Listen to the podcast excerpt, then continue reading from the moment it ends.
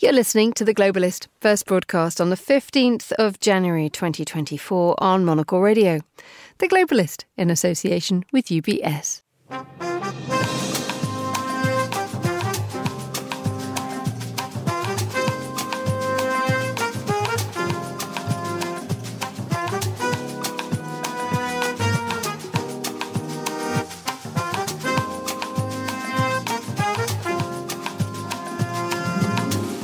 Live from London, this is The Globalist with me, Emma Nelson. A very warm welcome to today's programme. Coming up, Taiwan turns away from China with the election of a president who vows to protect the island's sovereignty. I want to thank the Taiwanese people for writing a new chapter in our democracy. We have shown the world how much we cherish our democracy. This is our unwavering commitment. Also, coming up with reports that the missile capability of the Houthi militia remains intact. We'll examine just how much difference the US led attacks have made. We'll look ahead to this week in Davos, where Ukraine will push for a peace plan, and we'll have the latest from our correspondent in the Balkans. 25 years on, Kosovo remembers the Račak massacre and threatens a genocide suit against Serbia.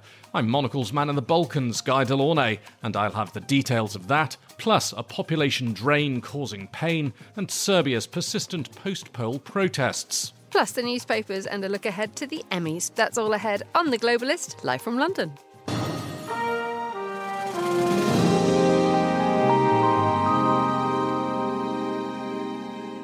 First, a look at what else is happening in today's news. Republican candidates have made their final pitches ahead of what's predicted to be one of the coldest caucuses to be held in Iowa. Hamas has released a video showing three Israeli hostages it is holding in Gaza, and residents in the Icelandic fishing village of Grindavik have been forced to flee their homes after a volcano erupted and lava has poured towards their homes, destroying several of them. Stay tuned to Monocle Radio throughout the day for more on these stories. But first, Taiwan has elected a new president whose office it could see tensions rise with neighbouring China. William Lai and his DPP party won by a bigger margin than expected. His campaign openly angered Beijing as he promised to protect the island's sovereignty and to maintain a separate national identity. China, however, considers the island state to be part of its own territory. Well, to tell us more, I'm joined by Patricia Thornton, Associate Associate Professor in the Politics of China at the University of Oxford. A very good morning to you, Patricia. Uh, good morning, Emma. Good to be with you. So, just just bring us up to date here with the reaction to all this, because up until the point of the election, China's President Xi Jinping had really tried to intimidate voters, saying that um, William Lai was a troublemaker who would take them closer to war, and this, to all intents and purposes, had the opposite effect. Yes, it did. It seems as though Xi Jinping's policy backfired yet again. Um, so, with all of the very angry language, the so called wolf warrior diplomacy coming out of uh, Beijing, uh, what we really seem to see was a very, first of all, very high turnout, uh, almost as high as in 2020, which was the last presidential election, which of course took place during the Hong Kong protests, which would have had a major effect. Um, and uh, it, and then we saw the DPP, the current ruling party, which is perceived to be closer to pro-independence than the other two parties, return to power, and that was not the candidate that Beijing would have favored. So, tell us a little bit more about William Lai. Yeah, so William Lai is a um, he's the current vice president under um, uh, the current president, and uh, he is a Harvard educated former doctor. Um, he came to political prominence basically as uh, the mayor of Tainan uh, in the early 2010s, and he was once known as the golden child of Taiwanese independence. Uh, and he did once describe himself as a pragmatic worker for Taiwan's independence, but he's now stepped back from that position considerably uh, when he became the vice president uh, under Tsai Ing-wen uh, the policy of the DPP has been that Taiwan doesn't need to declare independence because it is already de facto independent and that they seek a peaceful resolution to conflict with China.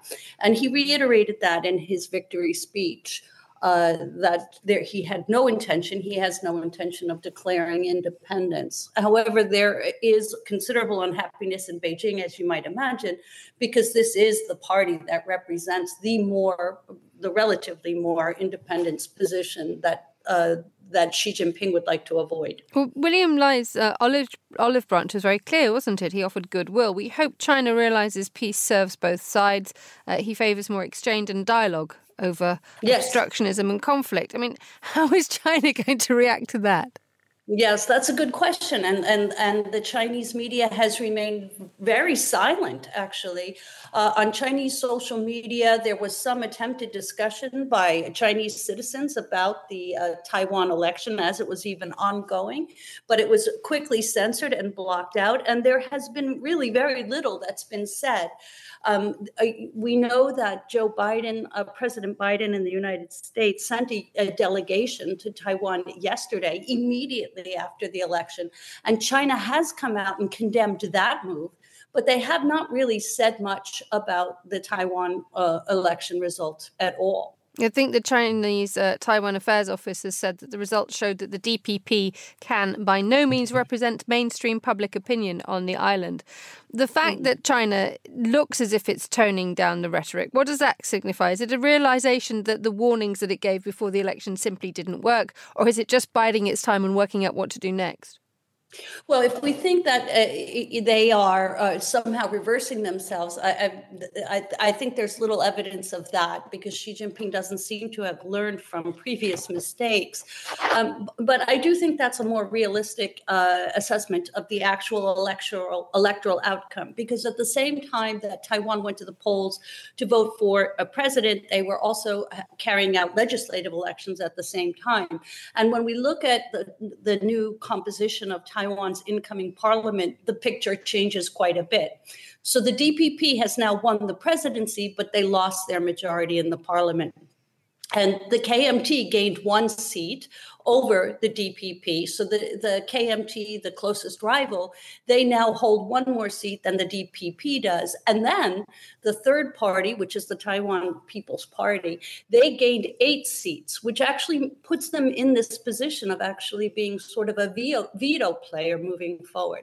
So William Lai can only get anything done as president of Taiwan moving forward if he's able to build a coalition with the TPP and it's not clear how uh, successful he'll be at doing that. But it is clear that Taiwan will not be moving to closer to China for the foreseeable future, at least. Well, it would seem that way, yes. Uh, uh, uh, although it's not clear what the TPP uh, will want to do, but they seem to be a more pragmatic party. They're more concerned about domestic economy, but there are certainly no plans, I think, uh, that are currently on the agenda to make any major moves one way or the other. The 88% uh, of the Taiwanese voters are clear in wanting to maintain the status quo. Um, the United States deployed an aircraft carrier east of Taiwan just before the elections. What signal was that sending? Apart yes. from a very, a very clear one, I would imagine. Yes, well, so the idea there obviously was to uh, attempt to prevent uh, any further intimidation of Taiwanese voters by uh, mainland China. Uh, as I'm sure uh, your audience and you are well aware, in the previous several months, uh, mainland China has been sending everything that you can imagine across the straits, whether it's balloons, spy balloons, or, or even jet fighters, in an attempt to intimidate Taiwan and immediately immediately before the election, uh, there was uh, there was some threatening language from Beijing that there was a serious hope on the part of Xi Jinping that Taiwanese voters would would keep uh, their their safety and security in mind. And again, as you said at the top of the the hour, that this really quite backfired uh, for Beijing. Tell us a little bit about where this leaves the United States, apart from deploying its its aircraft carriers. Um, we had that almost predictable contradictory set of messages coming out because we had Antony Blinken, the US Secretary of State, congratulating uh, William Lai on his win. Says the island's mm. robust democratic system and electoral process uh, is to be praised that seems fair mm. enough. But then yesterday, Joe Biden, the president, when asked for his reaction to the election, said, We do not support Taiwanese independence. It's almost a very clear example of just how nuanced the US's role in all this is. Mm, that's right. So um, the United States has accepted and signed on to a one China um, policy uh, which differs from what Beijing cl- declares to be a one China principle, um, in which uh, the United States is committed to a peaceful resolution without giving official recognition to Taiwan. The situation now with William Lai is slightly more complicated because his uh, vice president uh, is Hsiao Bi-khim, who's the former uh, Taiwan representative to the United States. Her mother is, in fact, an American or was an American citizen. Um, and she too is US educated herself. So we have an incoming DPP administration with even closer ties to the United States than Tsai Ing wen currently had. And uh, that leaves the United States in an interesting sort of a position. Biden has previously said that if Taiwan should be a, a, victim of a Chinese invasion, that he would literally commit U.S. troops to the defense of Taiwan. So that's a really uh, remarkable change in policy from the previous Trump administration. So much rides in terms of the fate of Taiwan, much now rides on the outcome of the upcoming U.S election. Because if uh, Trump should win, and that would be an interesting outcome, but if Trump should win the U.S. election, it's not clear that the how how much support there would be um, for Taiwan in the event of a Chinese invasion briefly, Patricia, the rest of the world's reaction has been has gone to type, hasn't it? There's been uh, praise for the democratic uh, process in by the French, by the Germans, by the British, by the Japanese. The Russians have said that they will always consider Taiwan as, as, as an integral part of China. Does this change? the relationship with China, of China with other countries when, when people sort of align themselves with Taiwan? Well, uh, just one quick note is that this morning, uh, one of Taiwan's few remaining official allies has announced that it is no longer allied uh, with Taiwan. That's the island, the Pacific island of Nauru. So it's now broken off, leaving Taiwan with only 12 countries in the world that now officially recognize its status. So I think uh, we can expect uh, somewhat of a more mixed response with uh, democratic countries generally celebrating this exercise in uh, democracy, high participation, high voter turnout, and a refusal of the Taiwanese to be intimidated. But on the other hand, you have some of uh, China's allies and other countries that are hoping to uh, gain favor with Beijing who will uh, take condemnatory attitudes toward this uh, outcome. Patricia Thornton, thank you as ever for joining us on Monocle Radio. This is The Globalist.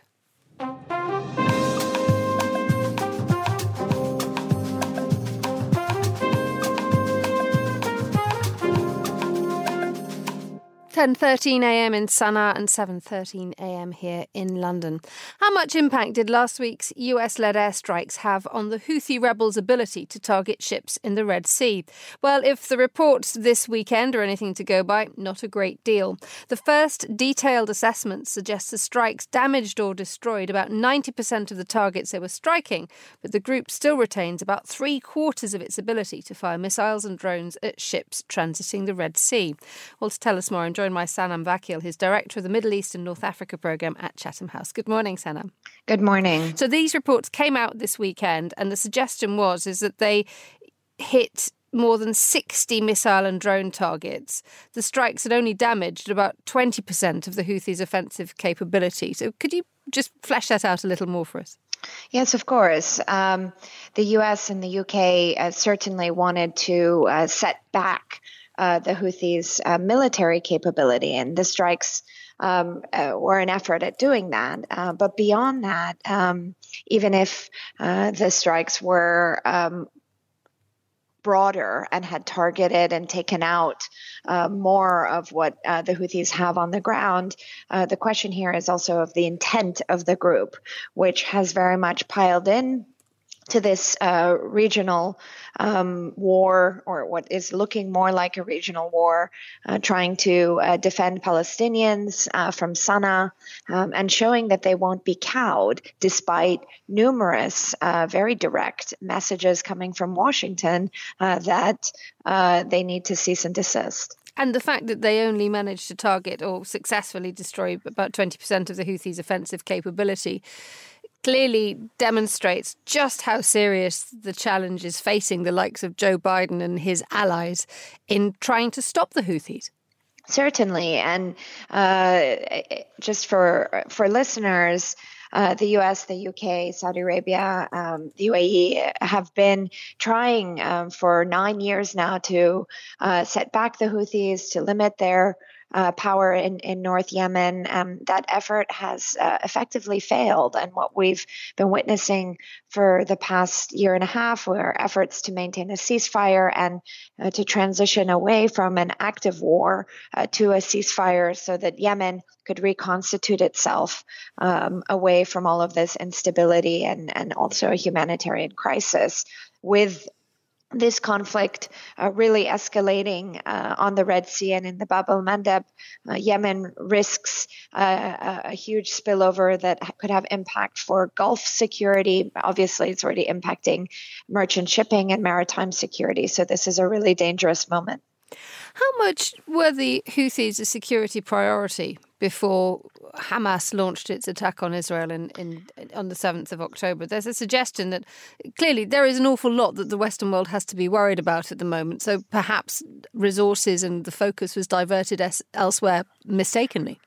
Well, I think it's very easy, and we oftentimes criticize policymakers. I, I on this one, though, I would say that um, Western policymakers have been focused on uh, trying to contain, deter, um, and also diplomatically um, engage with the Houthis to transition away from a war um, and bring political stability to Yemen. The problem is that the Houthis um, perhaps uh, you know there was an anticipation that a ceasefire was imminent. They had been negotiating with Saudi Arabia, um, and that negotiation um, left a deal on the table, but it was a deal that remains unsigned. Uh, and you know we could perhaps say that there should have been more pressure put on the Houthis. I think the Houthis um, have an incentive to escalate, um, perhaps governance and accountability in the business of everyday uh, life is something that they're uh, not seeking uh, right now. And in fact, um, by standing up to the quote unquote United States and the West uh, and uh, taking on the sort of mantle of, of Palestinians, the Houthis could be trying to build greater credibility and legitimacy inside Yemen, where they do um, control 70 percent of the population, much of it, of course, by force. Uh, so, you know, they do have domestic objectives here. That retaliation has already begun. I think Reuters is reporting in the last couple of hours that um, the US has shot down an anti ship cruise missile fired from Houthi militant areas of Yemen uh, towards a US destroyer in the, in the Red Sea. There's a sign here, isn't there, that the Houthis are hot for a fight. As, as you have said, this is their priority. They are well resourced, um, and that the United States might have opened something here that it might struggle to close.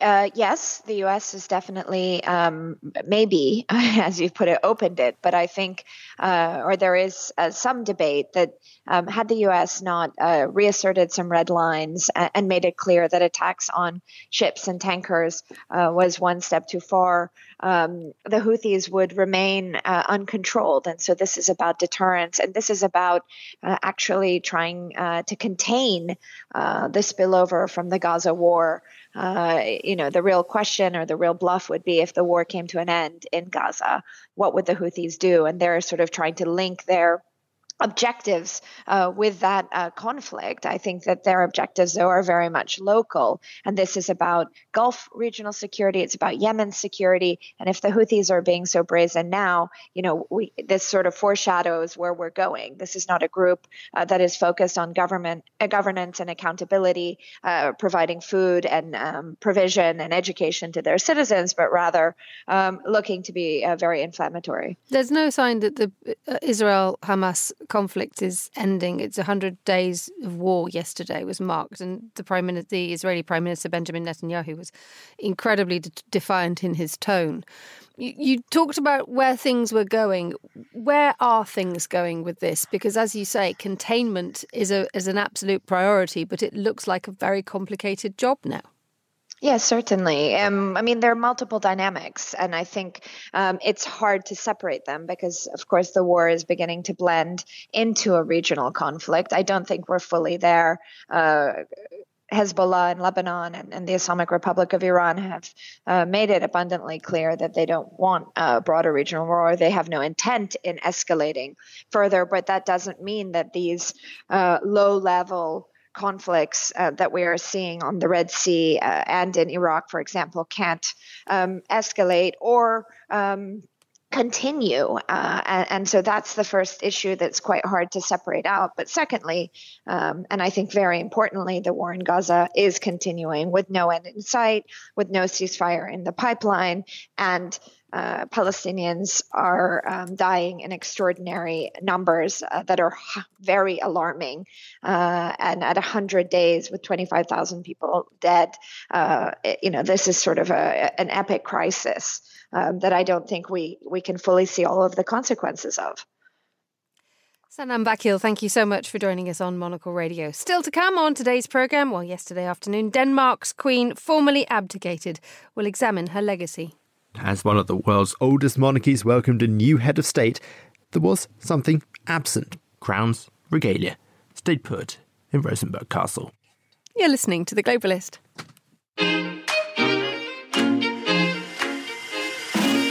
UBS is a global financial services firm with over 150 years of heritage.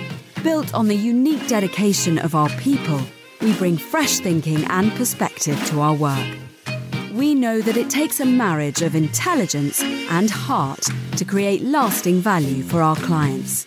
It's about having the right ideas, of course, but also about having one of the most accomplished systems and an unrivaled network of global experts. That's why at UBS, we pride ourselves on thinking smarter to make a real difference. Tune in to the Bulletin with UBS every week for the latest insights and opinions from UBS all around the world.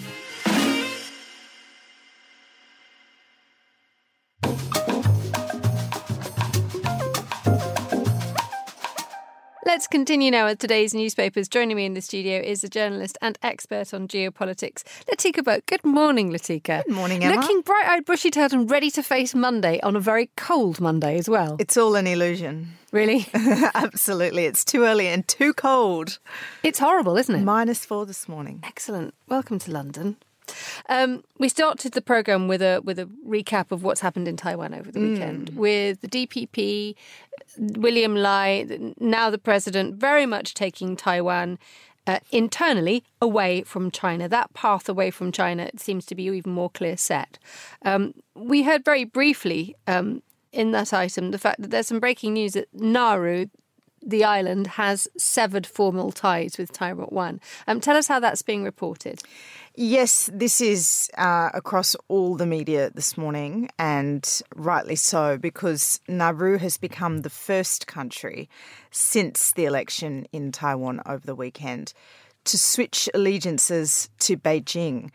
And I must say, this has come at a come as, as a surprise, Emma, but it also does come within a context which I think is really critical to understanding why Nauru might have done this.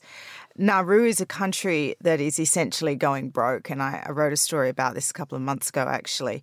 They desperately are looking for ways to diversify their economy. Uh, their economy is essentially propped up by the government of Australia um, through the Offshore Processing Centre for Asylum Seekers. Um, and asylum seekers have all but stopped uh, travelling to Australia because of those very harsh measures that Australia put in place. So Nauru does get a, a kind of retainer from the Australian government, even though it's not processing any asylum seekers. But it can clearly see that that business model and that pipeline of funding is drying up or going to expire. It's mining. Um, back in the, uh, I think the 80s, it was really ruined and devastated the environment of Nauru.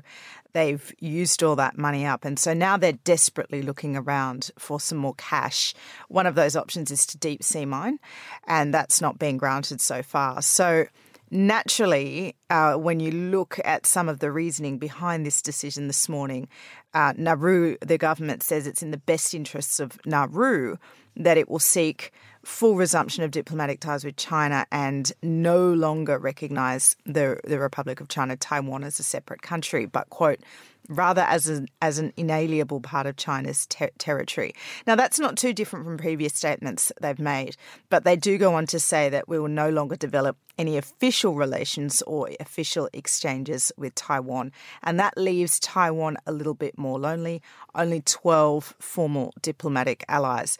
Now, why would uh, Nauru be suddenly interested in China? Well, I think the answer really here is cash. And this has been an ongoing theme of the entire Pacific. China has been opening its checkbook, uh, promising lots of Pacific islands all sorts of infrastructure funding and guarantees in exchange for perhaps use of their territory, being able to land military ships at various Pacific islands. And this is a real geopolitical contest that's taking out in this area of the world. Tiny, tiny islands, huge might, because of course, if China gets a foothold in one Pacific island and then another, suddenly they've got a chain that is in striking distance of Australia and, and of course, within the United States and Australia's patch. Indeed, because it's bad enough news for Taiwan, which is trying to flex its pretty little muscles, but very influential ones this weekend. But it's even more problematic for Australia. Yes, Australia and Nauru are very, very close allies. So I think this will be noticed with a, a, bit of surprise in Canberra as well. But this does go to the core of the dilemma in the Pacific. If America and Australia uh, and some of its allies, including Britain and France for that matter, uh, don't come up with an offer that is good enough for what the Pacific Islands want, then there is this risk that they go looking elsewhere. And of course, the natural partner there for them is China. Now, one example of Australia actually very cleverly, I think, uh, trying to alleviate this was a deal they just did with Tuvalu, which is where they offered climate refuge to the entire population of Tuvalu. And in exchange for that, uh, Tuvalu has said we will never have a security pact with another country. Now, obviously, that's about denying China. We don't mention China in those statements, but clearly that's that's what it's all about. So there is a really fierce contest underway in the Pacific for influence. Uh, let's turn to um, let's talk about influence as well in China again, but in a different sphere, a very different sphere. Um, up in the Alps and at Davos this week, um, the Ukrainian President Volodymyr Zelensky is expected to turn up at, at, Davos on Thursday. Before then, and we're going to be talking a little bit more about this in the, in the program, um, there is this security meeting um, at Davos of, of, security representatives from countries who were all at, at, at, at WEF, the World Economic Forum. And the purpose of this meeting is to discuss whether there is a workable solution or a workable way of finding peace in Ukraine. Yes. Oh, and China's name has been mentioned an awful lot in the last 24 hours. Yeah, this is really interesting. This is the fourth meeting of national security advisors. And each time these meetings get larger and larger in terms of the number of countries showing up to have or play a role in what a peace plan might look like for Ukraine. Interestingly, China was not at this one, which was held in Switzerland on Sunday, as you say, Emma, just before Davos officially kicks off today, or the WEF uh, kicks off today. And that's somewhat of a surprise because China had attended the last National Security Advisors meeting.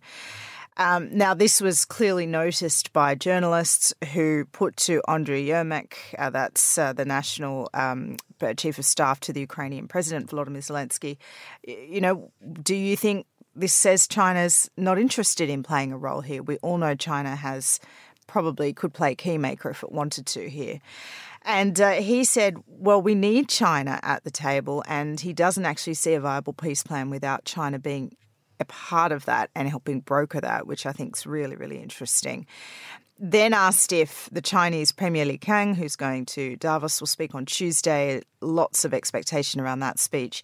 Will will meet Zelensky. Uh, says, "Let's see." So. This is being reported very widely across all the media this morning as well, Emma, and I think with very good reason because why did China not attend that last round of talks? what's China going to do this week and, and what kind of role does China see for itself in determining whatever peace plan comes out of this process? Let's end, end on a on a reassessment of British politics. It's always nice to sort of end on a slightly sort of muddy note. Um, the constant um, problems that the United Kingdom is facing in, in knowing what to do with its asylum seekers that uh, satisfies the appetites of those who wish to turn the boats back um, and those who see common sense. I mean, you mentioned actually Australia's incredibly tough uh, deportation policy or, or, the treatment of asylum seekers. The United Kingdom is trying to do the same thing with um, Rwanda. It wants to send illegal asylum seekers to, to Rwanda for processing. Um, it's going to the Commons this week. They're having another go at getting the bill through. Um, let's talk a little bit about an article that's in the uh, the Independent in the Eye uh, about the fact that, in fact, Rwandans are being granted asylum here in the UK. I mean, you can't make this up, right? The headline is just so full of irony. It's delicious and, and dripping with it. But there is a, a, reason, according to the government. But let's go through this. The Eye uh, newspaper has reported this morning an exclusive saying that actually the UK has granted asylum to six Rwandans.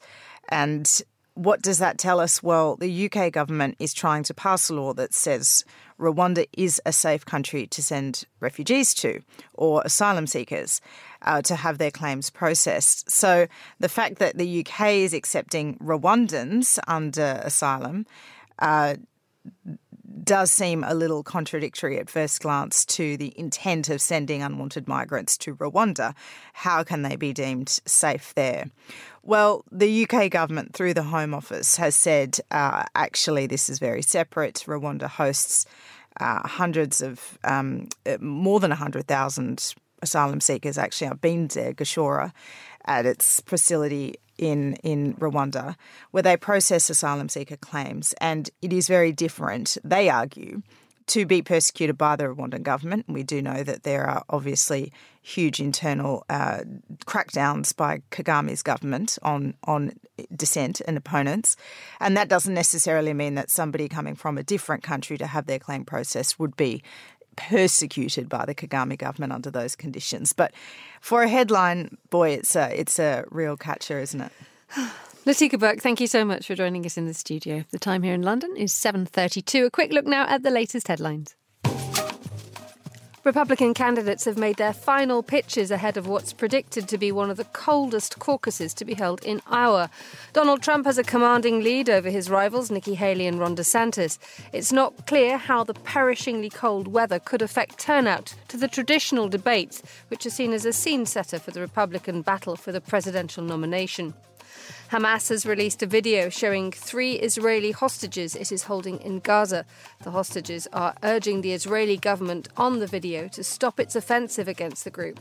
Yesterday, both sides marked the 100th day of the war. Residents in the Icelandic fishing village of Grindavik have been forced to flee their homes after a volcano erupted and lava poured towards their homes, destroying several. This is the second volcanic eruption on the Reykjanes Peninsula in a month and the second time ro- local residents have been told to evacuate. And protesters have threatened to storm Guatemala's Congress after the inauguration of the country's president and the swearing in of new Congress members was delayed without explanation. Supporters of Bernardo Arevalo were told that he was instead at a hotel in Guatemala City. President elect Areval vowed to restore democracy and address corruption in Guatemala, the most populous country in Central America. This is The Globalist. Stay tuned.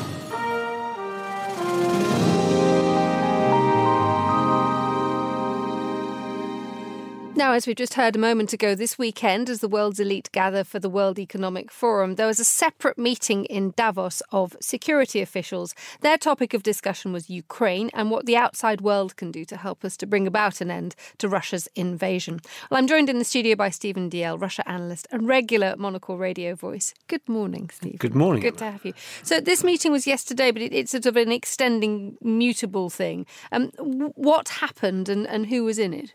Well, there was a lot of talking, um, and this is one of the things we have to see as encouraging at the moment, as long as it's followed up by action. But there were 83 countries uh, joined this meeting, which is the biggest. It's the fourth that there have been over the last couple of years that the Ukrainians have called. Um, 83 is the biggest number.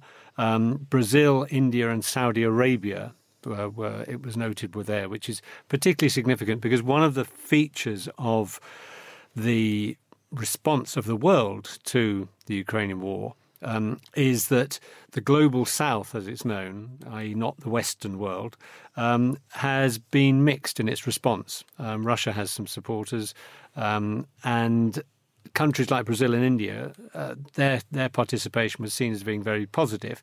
Um, the the big missing part, well, two big missing partners, I suppose. Really, one was China, and of course the other was Russia. Um, Russia is not featured at Davos. It's not invited, is it? It's not invited, no. So that's not surprising. Um, but that's it's encouraging that the meeting has taken place with such a large number of countries. But then the question is, okay, what's going to happen next? The, the the thing that we mentioned a moment ago, and, and the line that was coming out last night is the is the comment from the Ukrainian presidential chief of staff Andrei Yermak. He said China needs to be at the table in order for peace to happen. Why is he saying this? China is seen as being crucial in the whole question of the of the Ukraine war.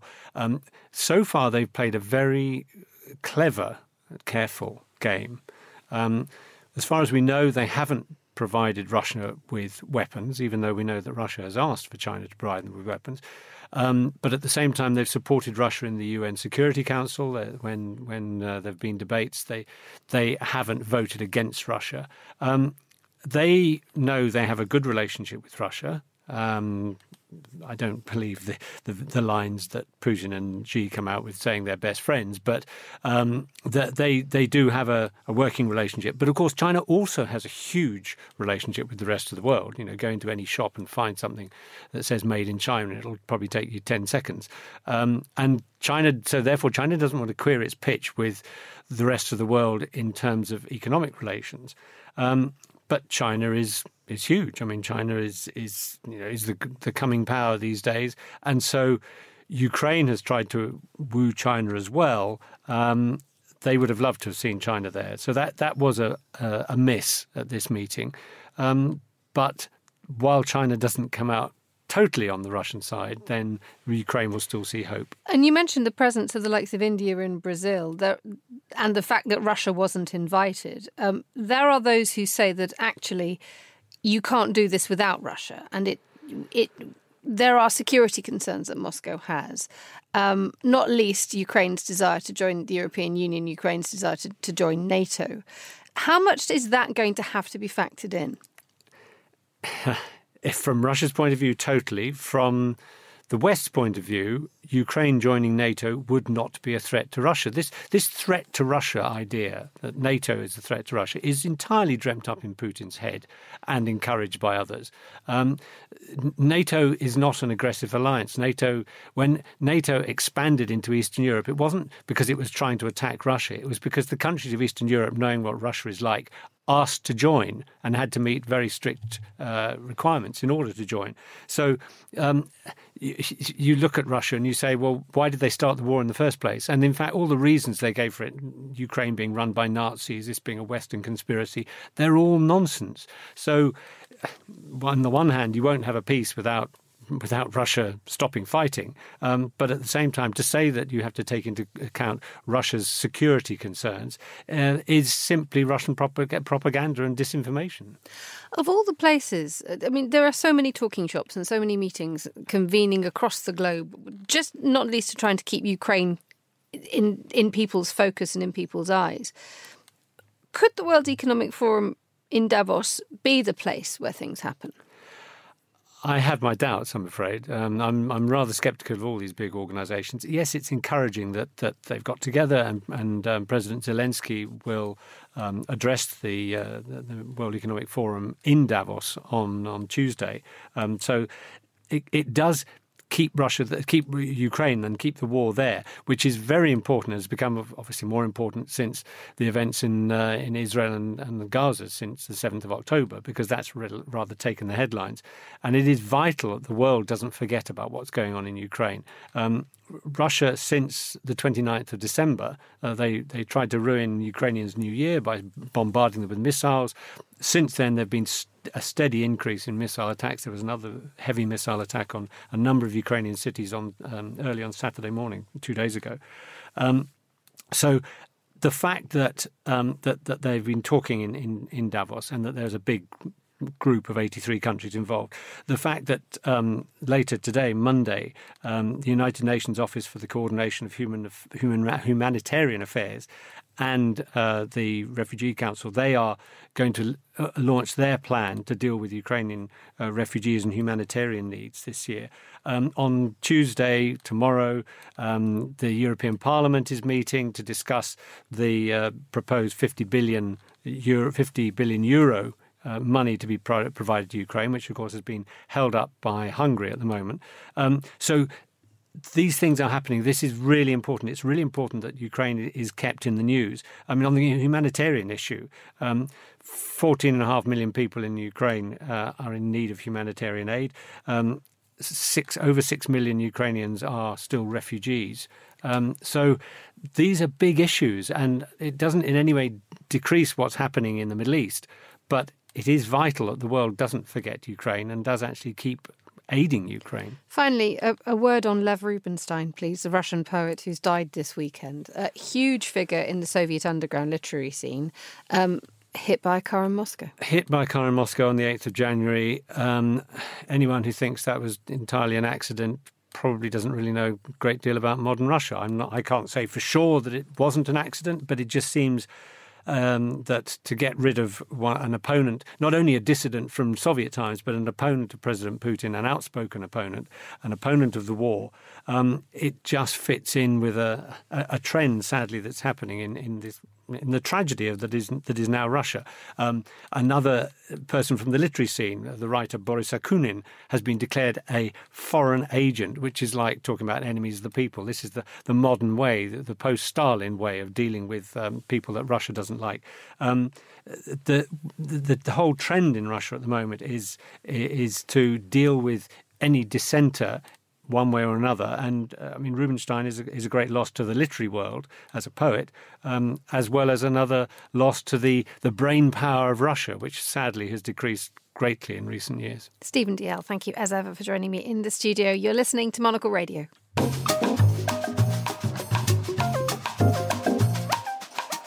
8.41 in Copenhagen, which is where we head now, because yesterday afternoon, Denmark's Queen Margrethe formally abdicated, leaving her eldest son on the throne.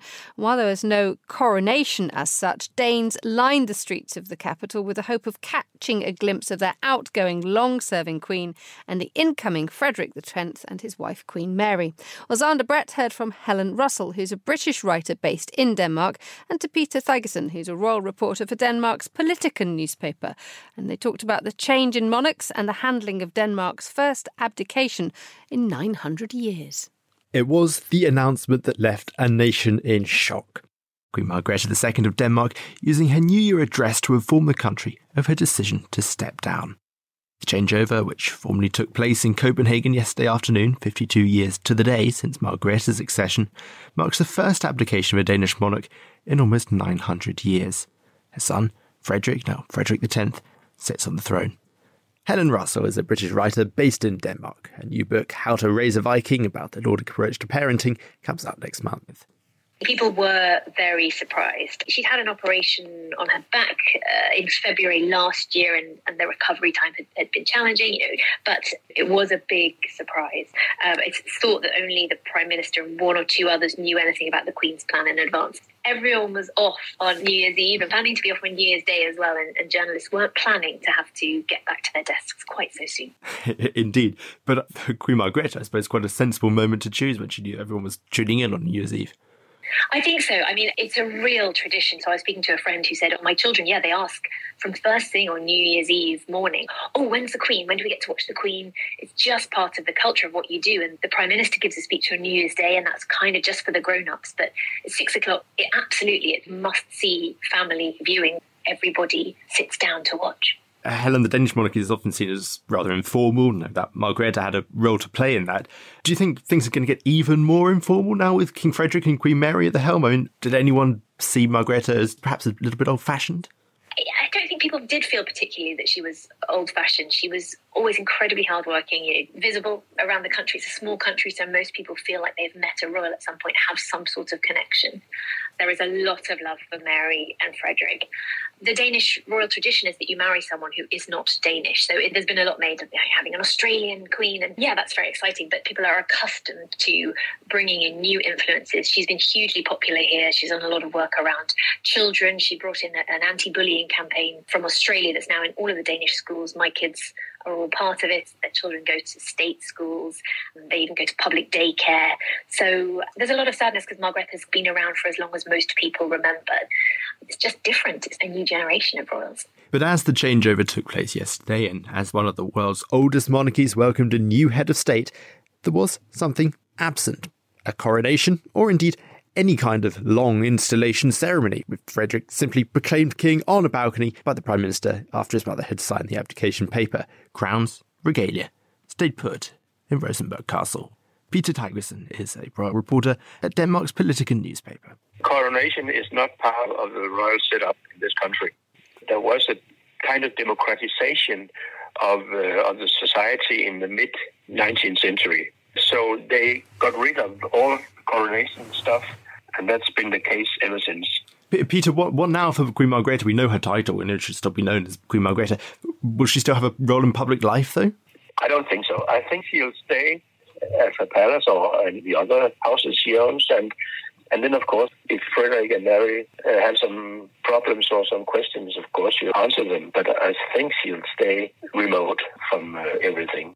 Helen Russell, I feel as though she will keep busy because she's always had so many other interests outside of her main role as monarch. I was speaking to one farmer friend actually who was saying, oh, she's a really celebrated historian. She's always had such a good brain for that. And another who says, oh, well, she's such a linguist. So of course, she'll want to be traveling. She'll want to be keeping up her languages. And then another who's saying, well, no, of course, her arts will take up most of her time. So she's a very well rounded Renaissance woman. I, I imagine there'll be nothing keeping her idle.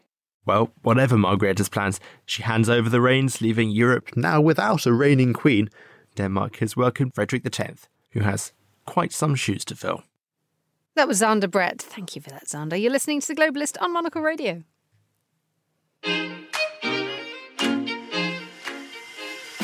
UBS has over 900 investment analysts from over 100 different countries over 900 of the sharpest minds and freshest thinkers in the world of finance today. To find out how we could help you, contact us at ubs.com.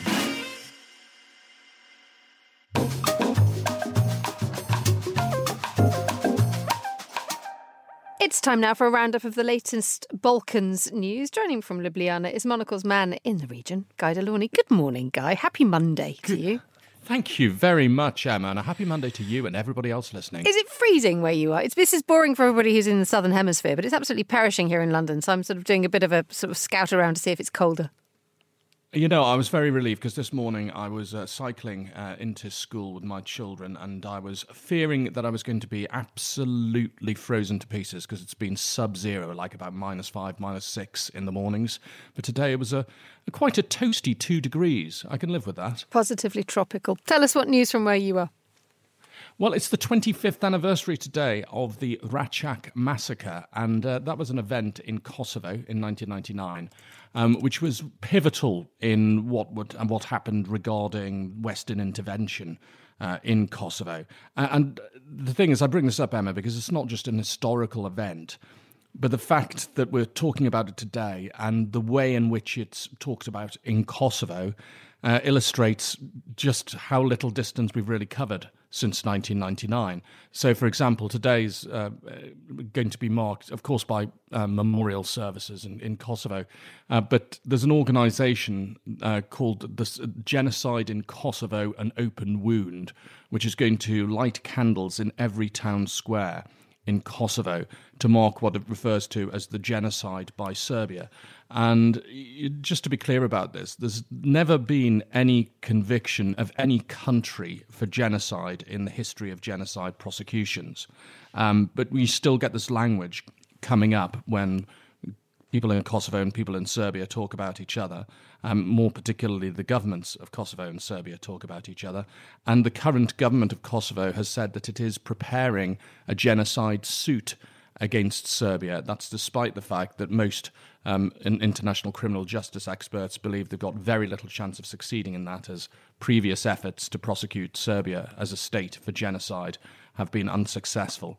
Um, and, and, I think it illustrates the, the depths of the relationship, the, the, depths it's plumbing, really, the relationship between Pristina and Belgrade at the moment, and, and the failure of reconciliation. If we're still having these sort of conversations 25 years on, instead of honouring the victims of the Račak massacre, it's once again being used as, uh, as, as a cause of division uh, between the people of Kosovo and the people of Serbia. What is believed is needed to achieve that reconciliation, which is so needed? Some sort of viable long term solution uh, would work very nicely. And I think governments which are committed to it. And once again, we've got this week, the European Union is going to be working on that. And this is something we come back to time and time again, Emma. I mean, you, you must be quite tired of hearing about this, to be honest with you. But Miroslav Lajčák, who is the uh, EU's special envoy uh, to the Western Balkans and to the Belgrade Pristina dialogue. It's a grand title. And uh, he's going to be at Davos this week, and he is going to meet Prime Minister Albin Kurti of Kosovo and President Alexander Vucic of Serbia, who were both there. They won't be getting together. He'll be holding separate talks with them. There's going to be no question of uh, the three of them getting together and sorting things out. And that, that's the problem. That, that for people like um, President Vucic and Prime Minister Kurti, reconciliation isn't as politically rewarding for them as maintaining uh, the current enmity is. Uh, you know, Mr. Mr. Vucic uses it to stoke his support base, and Mr. Kurti to stoke his. Um, and what effect is this having on local populations? I mean, there are reports that people are so dissatisfied with the conditions in Kosovo that they are upping and leaving. I'm I'm, so, I'm glad you picked up on this because uh, that's the second story I wanted to discuss. Emma was uh, this was a report from from Kosovo's authorities last week, towards the end of last week, saying that um, more than 150,000 people emigrated in the four years between 2018 and 2022. That's 150,000 people in a country which has an official population of one and three quarter million. Uh, and I say an official population because most people believe it's it's lower than that because a lot of people who have emigrated are still recorded as being resident in Kosovo. Now, this is going to get uh, considerably worse, most experts think, because on the 1st of January this year, the European Union lifted the requirement for holders of Kosovo passports to need a visa before they entered the Schengen area. And they now have this 90 and 180 ruling. But um, to be frank, a lot of people o- overstay the 90 or they find work within the 90 days um, that they're allowed in the European Union visa free. And I've seen very high estimates. Some, some seem quite extraordinary. Some people saying we reckon we're going to lose half a million people this year. Now, that is obviously an enormous number. Every indication is that people in Kosovo see their future outside of Kosovo. Guy De Launey, thank you so much for joining us. You're listening to Monocle Radio.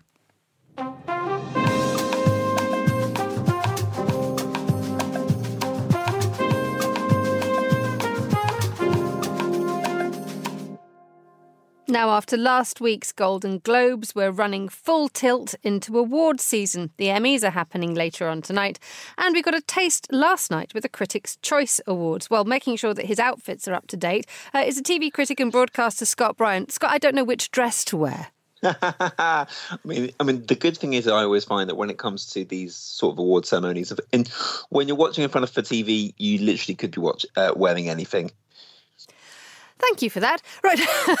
so just tell us, right, we started off with the Critics' Choice last night, uh, voted by, well, the, the kind of title gives it away, doesn't it? Television, radio, and online critics. Um, just tell us what happened there, the, the highlights from there.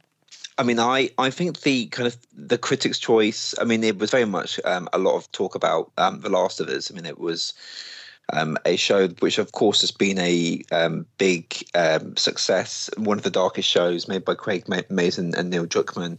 Um, I think it has been one of those programs in which there's been such a delight in the way that it's taken a video um, game and then turned that into a TV show, essentially, without it really losing its heart, but also making a video game into a TV show is a very, very hard thing to do. That a lot of things have failed otherwise. I think The Witcher, um, a lot of other programs have, have kind of fallen at, at the first hurdle because it feels very much like you are playing a game rather than watching a TV show. Um, but the Emmys tonight, I mean, I, I, feel that that is kind of like I see the Emmys being a bit like the TV Oscars, just just because they are the ones that. Um, uh, uh, I mean, it's it, it's the ones that a lot of the creators aim for the most. But in the TV world, you don't really get any bigger. Whilst in the film world, of course, it, this is now the big lead up to to the Oscars. Um, so if you look at, for example, the outstanding drama series, um, you've got The Last of Us versus Succession versus the White Lotus, and I think it could go to either one of those three.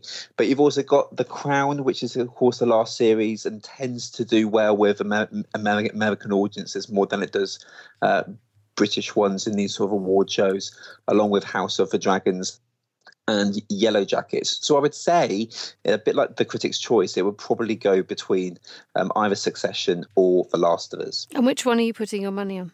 Oh, probably Succession. I think I think Succession, of course, has been a real big um, uh, sort of hit. I think it was a program um, which managed to end on such a high. Of course, this big big uh, drama which looked at who would be um, which were, one of these um, sort of um, children that nobody really particularly likes, but nobody could uh, not look away, would be inheriting a vast uh, media fortune. I think the final series really not, uh, knocked it up a gear. Just the fact that it had um, uh, a, a, twist in the middle of the series that I think people could see coming, but a lot of other people couldn't see coming. But it was also, I think, just just writing and acting at the top of its game. And I think you only have to look at the the final series of the Game of Thrones to know how a final series of a program can could fall apart. It felt with um, uh, Succession, and they had been working towards the conclusion um, for quite some time. And I think it felt very confident um, with the conclusion that it, it was aiming towards, and I think it had everyone really spellbound by by the final um, performances, but also what it was trying to say. Tell us how much the Emmys this year will give a glimpse of what is happening in television and how successful the industry is at the moment, given the fact that we've had the writers' strike for the last year, and the impact will will it be seen? I mean, I think it will be because I mean, far, there's been far fewer TV programs made, but also if you look at the streaming uh, wars so far, um, it's actually been on a bit of downward trajectory anyway. I think what you've seen is maybe what the TV landscape would have been like in sort of two to three years' time, but but now, I mean, a lot of big streamers putting less into original programs, but also um, domestic TV channels, their version of ABC, NBC, um, so not really um, having as many um, big releases either. I think what um, is interesting is that the fact that you are still seeing um, a real sublime level of competition at the top level, but these are shows that have been also running for quite a long time. So, for example, Succession have been on for a lot, quite quite a long time. Ted Lasso, which is also wrapping, has been on for quite some time. So it does kind of it does make you wonder exactly where the next programs are exactly going to come from. But also, I find that with award ceremonies, they tend to be awarding them to shows that might not have the largest selection of viewers. The same thing's happening in TV as what happens in film, in which programs where uh, maybe people on the east and west coast of America uh, watching their sort of um, and are very critically acclaimed um, sort of watch a program but aren't really resonating with you know a, a, mass audience in the same way of let's say Friends did back in the nineties. So I think that that uh, you end up sort of having a um, sort of elitism when when it comes to these awards anyway. Whether that really reflects what the viewers actually uh, watch, um, I don't really think it sort of matches up in in the same way. Scott Bryan, thank you so much for joining us on The Globalist. That's all the time we have for today's programme. The warmest of thanks to all my guests and to the producers, Vincent McAviney, Laura Kramer, and Sto- Sophie Monaghan Coombs. Our researcher was Naoma Ekwe, and our studio manager was Mariella Bevan, with editing assistance by Tamsin Howard. After the headlines, more music on the way. Vincent is back with the briefing live at midday here in London, and I'll be back with The Globalist tomorrow. Hope you can join me for that. But for now, from me, Emma Nelson, goodbye. Thank you very much for listening, and have a great week.